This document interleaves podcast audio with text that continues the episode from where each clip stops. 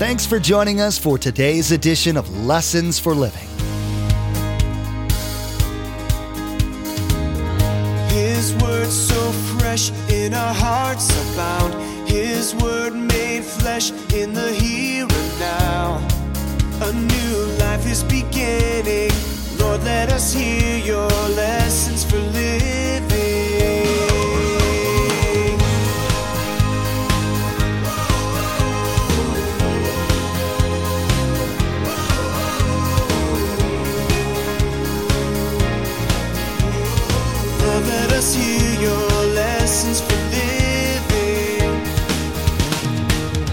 Many believers, they live by faith, and yet they suffer and die for it. Now, what if the writer to the Hebrews believed in this thing today? And I'm not going to spend long on it, but you need to be aware of it because it still pervades our television. What if the writer of the Hebrews, let's say it was Paul, he believed in the prosperity doctrine? How would you explain these verses?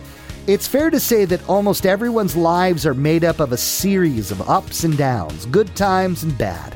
It doesn't matter if you're a Christ follower, a Buddhist, or atheist. Great things happen, and awful things happen to you. There are those in the church who say that if you're really full of faith, that nothing bad will happen in your life and you'll be healthy and wealthy. Pastor Mark will teach today that even the most devout, full of faith believers in God had hard times, and God got them through, one way or another. Remember, there's quite a few ways to receive a copy of Pastor Mark's teaching. We'll be sharing all that information with you at the close of this broadcast. Now, here's Pastor Mark in Hebrews chapter 11 as he continues his message Faith in the Peaks and Valleys.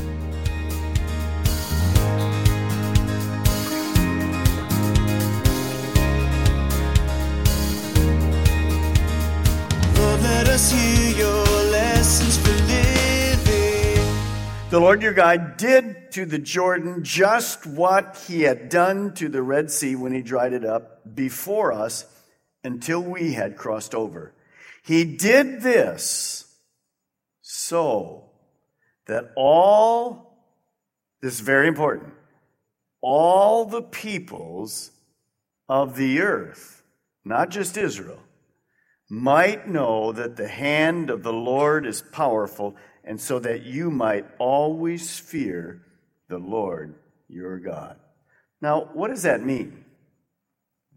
Well, it means this when God does things for us, that testimony of the change in my life, in your life, the miracle, the healing, the getting us through the difficult time, should be a testimony for the whole world.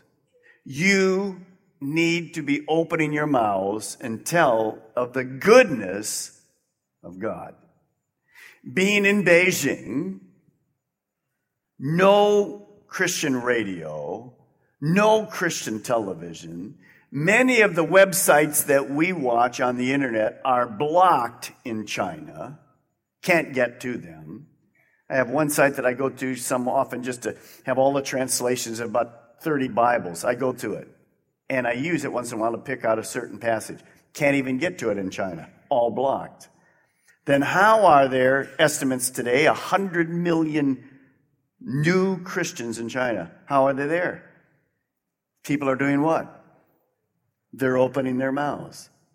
I went to a place of business for the individual that works actually here is coming back, he and his wife, Robert and Arba. Well, I went to their place of business, and this gal who works for him in the office, Chinese, she begged me to come and teach them the Word of God. They're starving for the Word of God because they have no other resource. But when they open their mouths and tell what God does, it just explodes. People are looking. We here in the United States, because you can turn, how many of you have your radio plugged in in your car to five or six Christian stations? How many have it? Here you are. The Chinese have no idea what you're even talking about. They have none, zero. After the service, you can go and pick out book after book after book after book in the bookstore.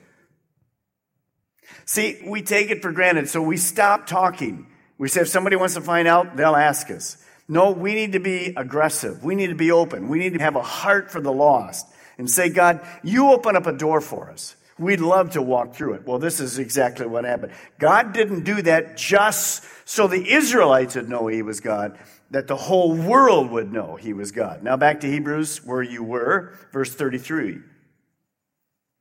Who shut the mouths of lions, quenched the fury of the flames, escaped the edge of the sword, whose weakness was turned to strength, and who became powerful in battle and routed foreign armies. Women received back their dead, raised to life again. Now, why is this writer giving these Old Testament stories? Why is he condensing it here? Well, he's doing that to encourage these people who are in a valley. And he talks about all of these things being done by faith. And you know, Daniel received the promise of God's protection and he refused to stop praying by faith. As a result, where does he get thrown? In the lion's den. Daniel had a mountaintop experience while he was in the lion's den. Can you imagine that? Why? Because the mouths of the lions were shut by God. Now, how did that happen? It happened by faith. He didn't panic. By faith, the three Hebrew children overcame the power of a fiery furnace. Why? Jesus entered in, was with them, protected them in the fire. They had a mountaintop experience in the middle of a fire. They walked out unharmed, no smoke scent even on them. See, they were on a mountaintop experience, and yet they were almost in a valley, but they came out victorious. One reason faith. They believed it. And they said, do you remember what they said? If we perish, we perish. But we're going to obey God. Now that's by faith. That's the kind of faith we need. You remember this story in the Old Testament? I'll read it to you. Remember, it says in verse 35 women received back their dead, raised to life again. Mountaintop experience, valley experience, back and forth. Let me read it to you in 1 Kings 17. Sometime later, the son of a woman who owned the house became ill. He grew worse and worse and finally stopped breathing. Well, she said to Elijah, What do you have against me? Man of God, did you come to remind me of my sin and kill my son? Give me your son, Elijah replied, and he took him from her arms and carried him to the upper room where he was staying. And he laid him on the bed. Then he cried out to God, O Lord, my God, have you brought tragedy upon this widow I am staying with by causing her son to die? Notice even great prophets have questions. Then he stretched himself out on the boy three times and cried to the Lord, O Lord, my God, let this boy's life return to him. The Lord heard Elijah's cry. The boy's life returned to him and he lived. Elijah picked up the child, carried him down from the room to the house, gave him to the mother, and said, Look, your son is alive. And the woman said to Elijah, Now I know that you are a man of God, and that the word of the Lord from your mouth is truth. You see, Elijah saw miracle after miracle in this woman's house. Then all of a sudden, a valley experience. The son dies. The woman looks and says, it's got to be because I'm not a believer. She's a pagan. She's a Gentile. It's got to be that your God is angry at me. Why did you come to this house? Elijah's trying to figure how it works. But by faith, he went up. He took the boy up by faith. He'd never done that before. He'd never taken a dead boy and laid on him three times and prayed, but he did it by faith. Faith to be delivered. The young man came to life. That valley experience turned to a mountaintop. Well, look at Hebrews 11:35. Let's look at the transition. This is a tough transition. Women receive back their dead, raised to life again. Now that's mountaintop. Others, here's the transition in the whole paragraph. Others were tortured and refused to be released so that they might gain a better resurrection. Now, would you like to be the first half of verse 35 or the second half? I'll take first. How about you? But notice, these are the same believers in God Jehovah. So this is a transition verse right in the middle. The next thing I want you to write is here. There's not a lot to write, but very important you see this. On the mountaintop, we have faith to be delivered. In the valleys, we need faith not to be delivered. That's hard.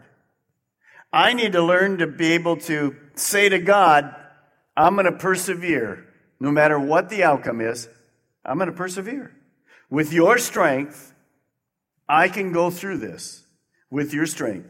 You say, Pastor Mark, why don't you just stop there? Let's do the first part again and talk about God delivers us every time. Well, sometimes He doesn't deliver us. Sometimes we have to go through difficult things. But God has to learn to be trusted in those times as well. It's a transition verse. Not all men and women of faith experienced miraculous delivery. Guys, you need to see this. In a moment, I'm going to talk about some people that will say different to this. You need to understand this.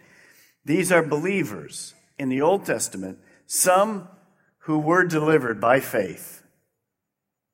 Many others were not delivered by faith. By the way, all of them are in heaven today. That's the bottom line. But some were not delivered by faith. So we'll talk about these because this is where real life is. Now you say, well, they weren't delivered because they didn't have enough faith. No, that's wrong. They had tremendous faith. They had faith to persevere. They had faith to believe God that no matter what happened, it was okay. Well, look at verse 36. Some faced jeering and flogging, while still others were chained and put in prison. Now, you say, well, is that really true? What's it alluding to? Look at here, Jeremiah 37. They were furious with Jeremiah and had him flogged and imprisoned in the house of Jonathan the secretary. And Jonathan's house had been converted into a prison. Think of the people in the Old Testament that spent time in prison Joseph, Samson, Micah, Jeremiah. All of them were people of faith, great faith. And yet, they ended up in prison. Now, why would this writer do that? Because some of the very people he was talking to in this little town of Italy may end up in prison. What are they going to do about it if they end up in prison? Are they going to think God's abandoned them? He's trying to show them in the Old Testament there's wonderful people of faith that weren't delivered. Let me give you another example. Anybody remember John the Baptist? Great man of faith, forerunner of our Lord Jesus Christ. Tremendous man. Was he delivered by faith? No, he had faith not to be delivered. His head was cut off. You see, sometimes we don't like to talk about that, but this is real life. This is what happens. This is the balance teaching you and I need to understand. Look at verse 37. They were stoned. They were sawed in two. They were put to death by the sword. They went about in sheepskins and goatskins, destitute, persecuted, and mistreated. Second Chronicles 24 tells us that Zechariah was stoned. Tradition tells us that Isaiah the prophet was sawed in two. Here's two verses. I think this is very interesting. Hebrews 11:34. Same writer, same audience. And they escaped the edge of the sword. These people, they escaped the edge of the sword. Verse 37 They were put to death by the sword. Now look at those two verses for a moment and explain to me how that can be. How can some people have escaped by the edge of the sword? Well, they did it by faith. They believed God was going to deliver them. Well, then, Pastor Mark, these people in 37, their problem was they didn't have enough faith. No, they had plenty of faith. They had faith to believe God didn't want them delivered at that point. And he was going to use that for a purpose that at this point they would never understand and wouldn't understand until they get to heaven. You see, when you look at those two verses, it seems like a contradiction, but it's not.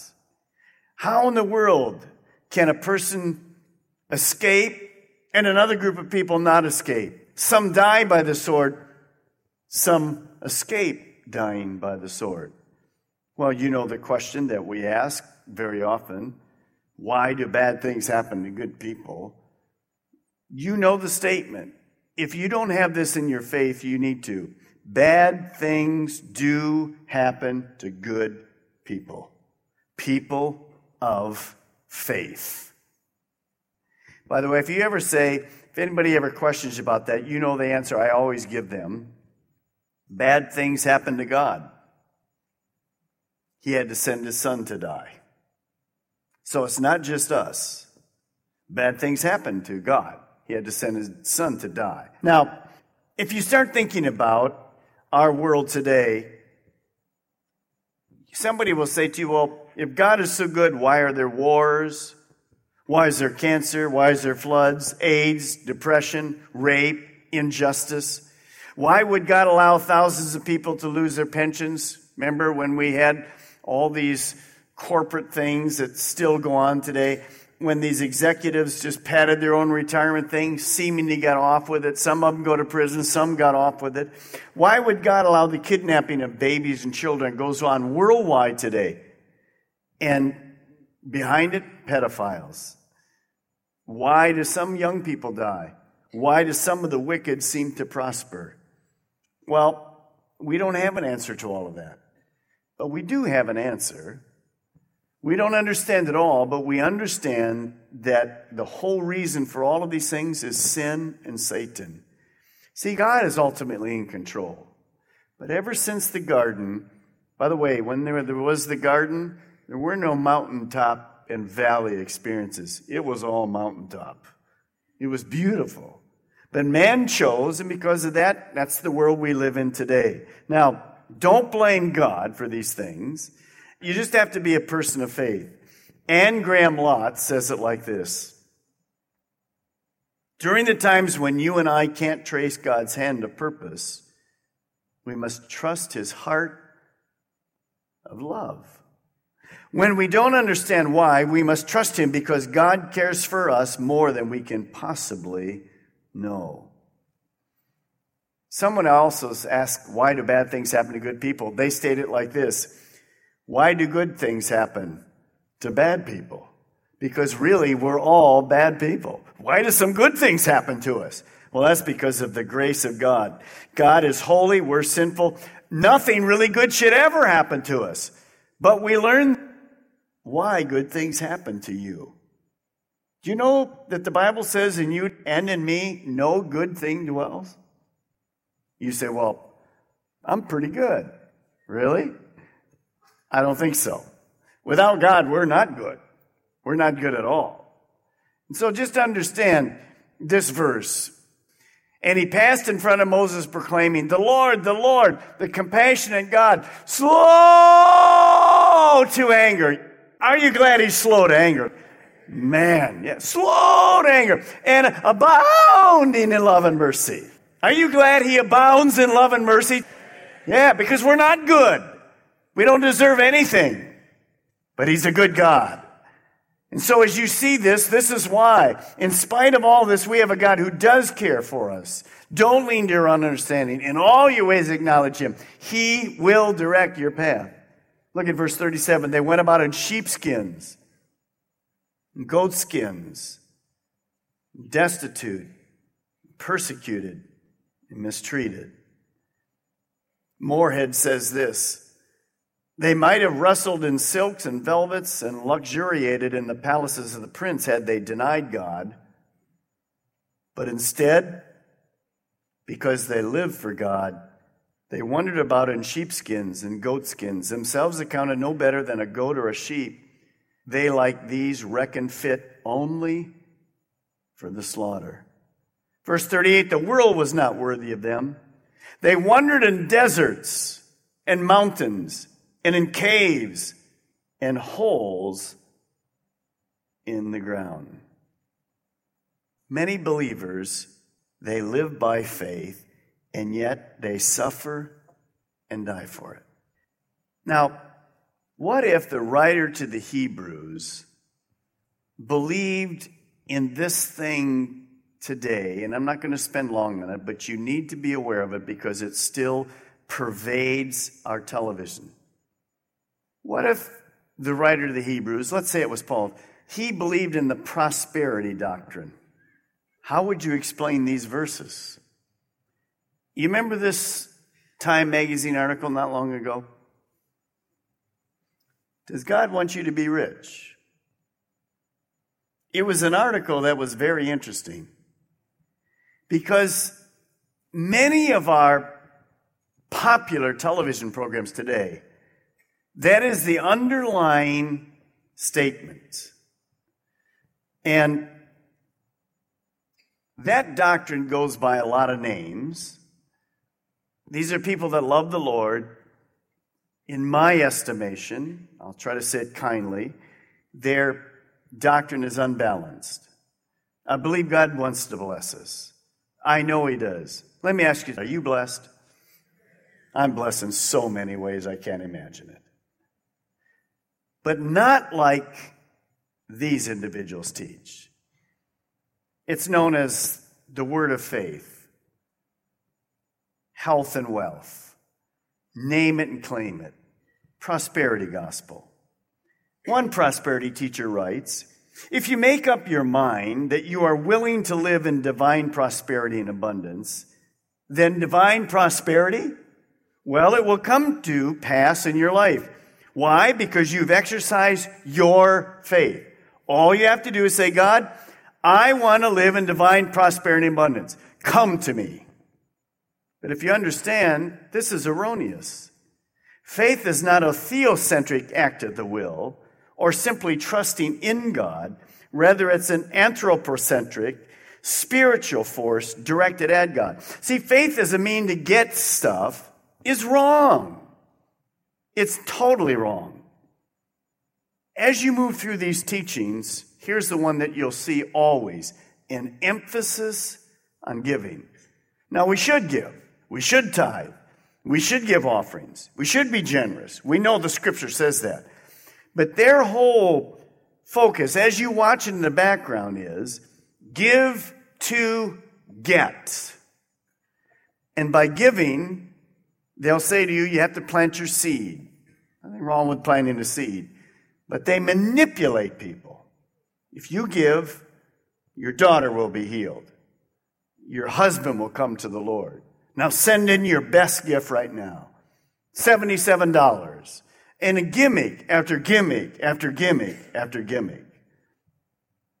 Do you know what Jesus taught? Jesus taught his disciples to give, hoping for nothing in return. The motive has to be right. Listen to Rick Warren. This idea that God wants everybody to be wealthy, well, there's a word for that. It's called baloney.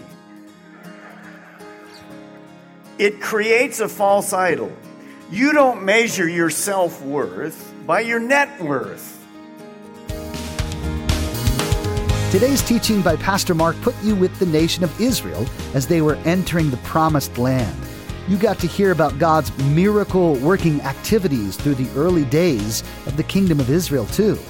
You learned that to have God's power active in your life, you have to do the same thing.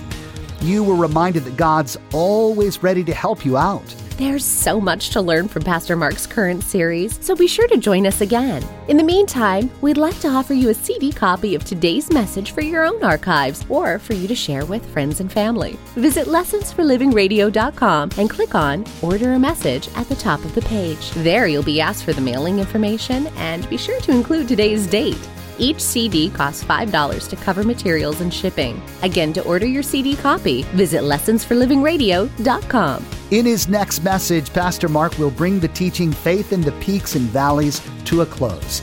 He'll be recapping some of the people mentioned in Hebrews 11. You'll find out not only about what we'd consider successes, but also what some might call failures of faith. You will learn that this is absolutely not how God looks at those people. Well, that's all the time we have for today's broadcast. From all of the production team here at Lessons for Living, we want to say thank you for tuning in and may God bless you. And together, let's do life right. Our eyes have seen and our ears have heard His word made flesh in a hurting world. A new hope He is giving. Lord, let us hear your lessons.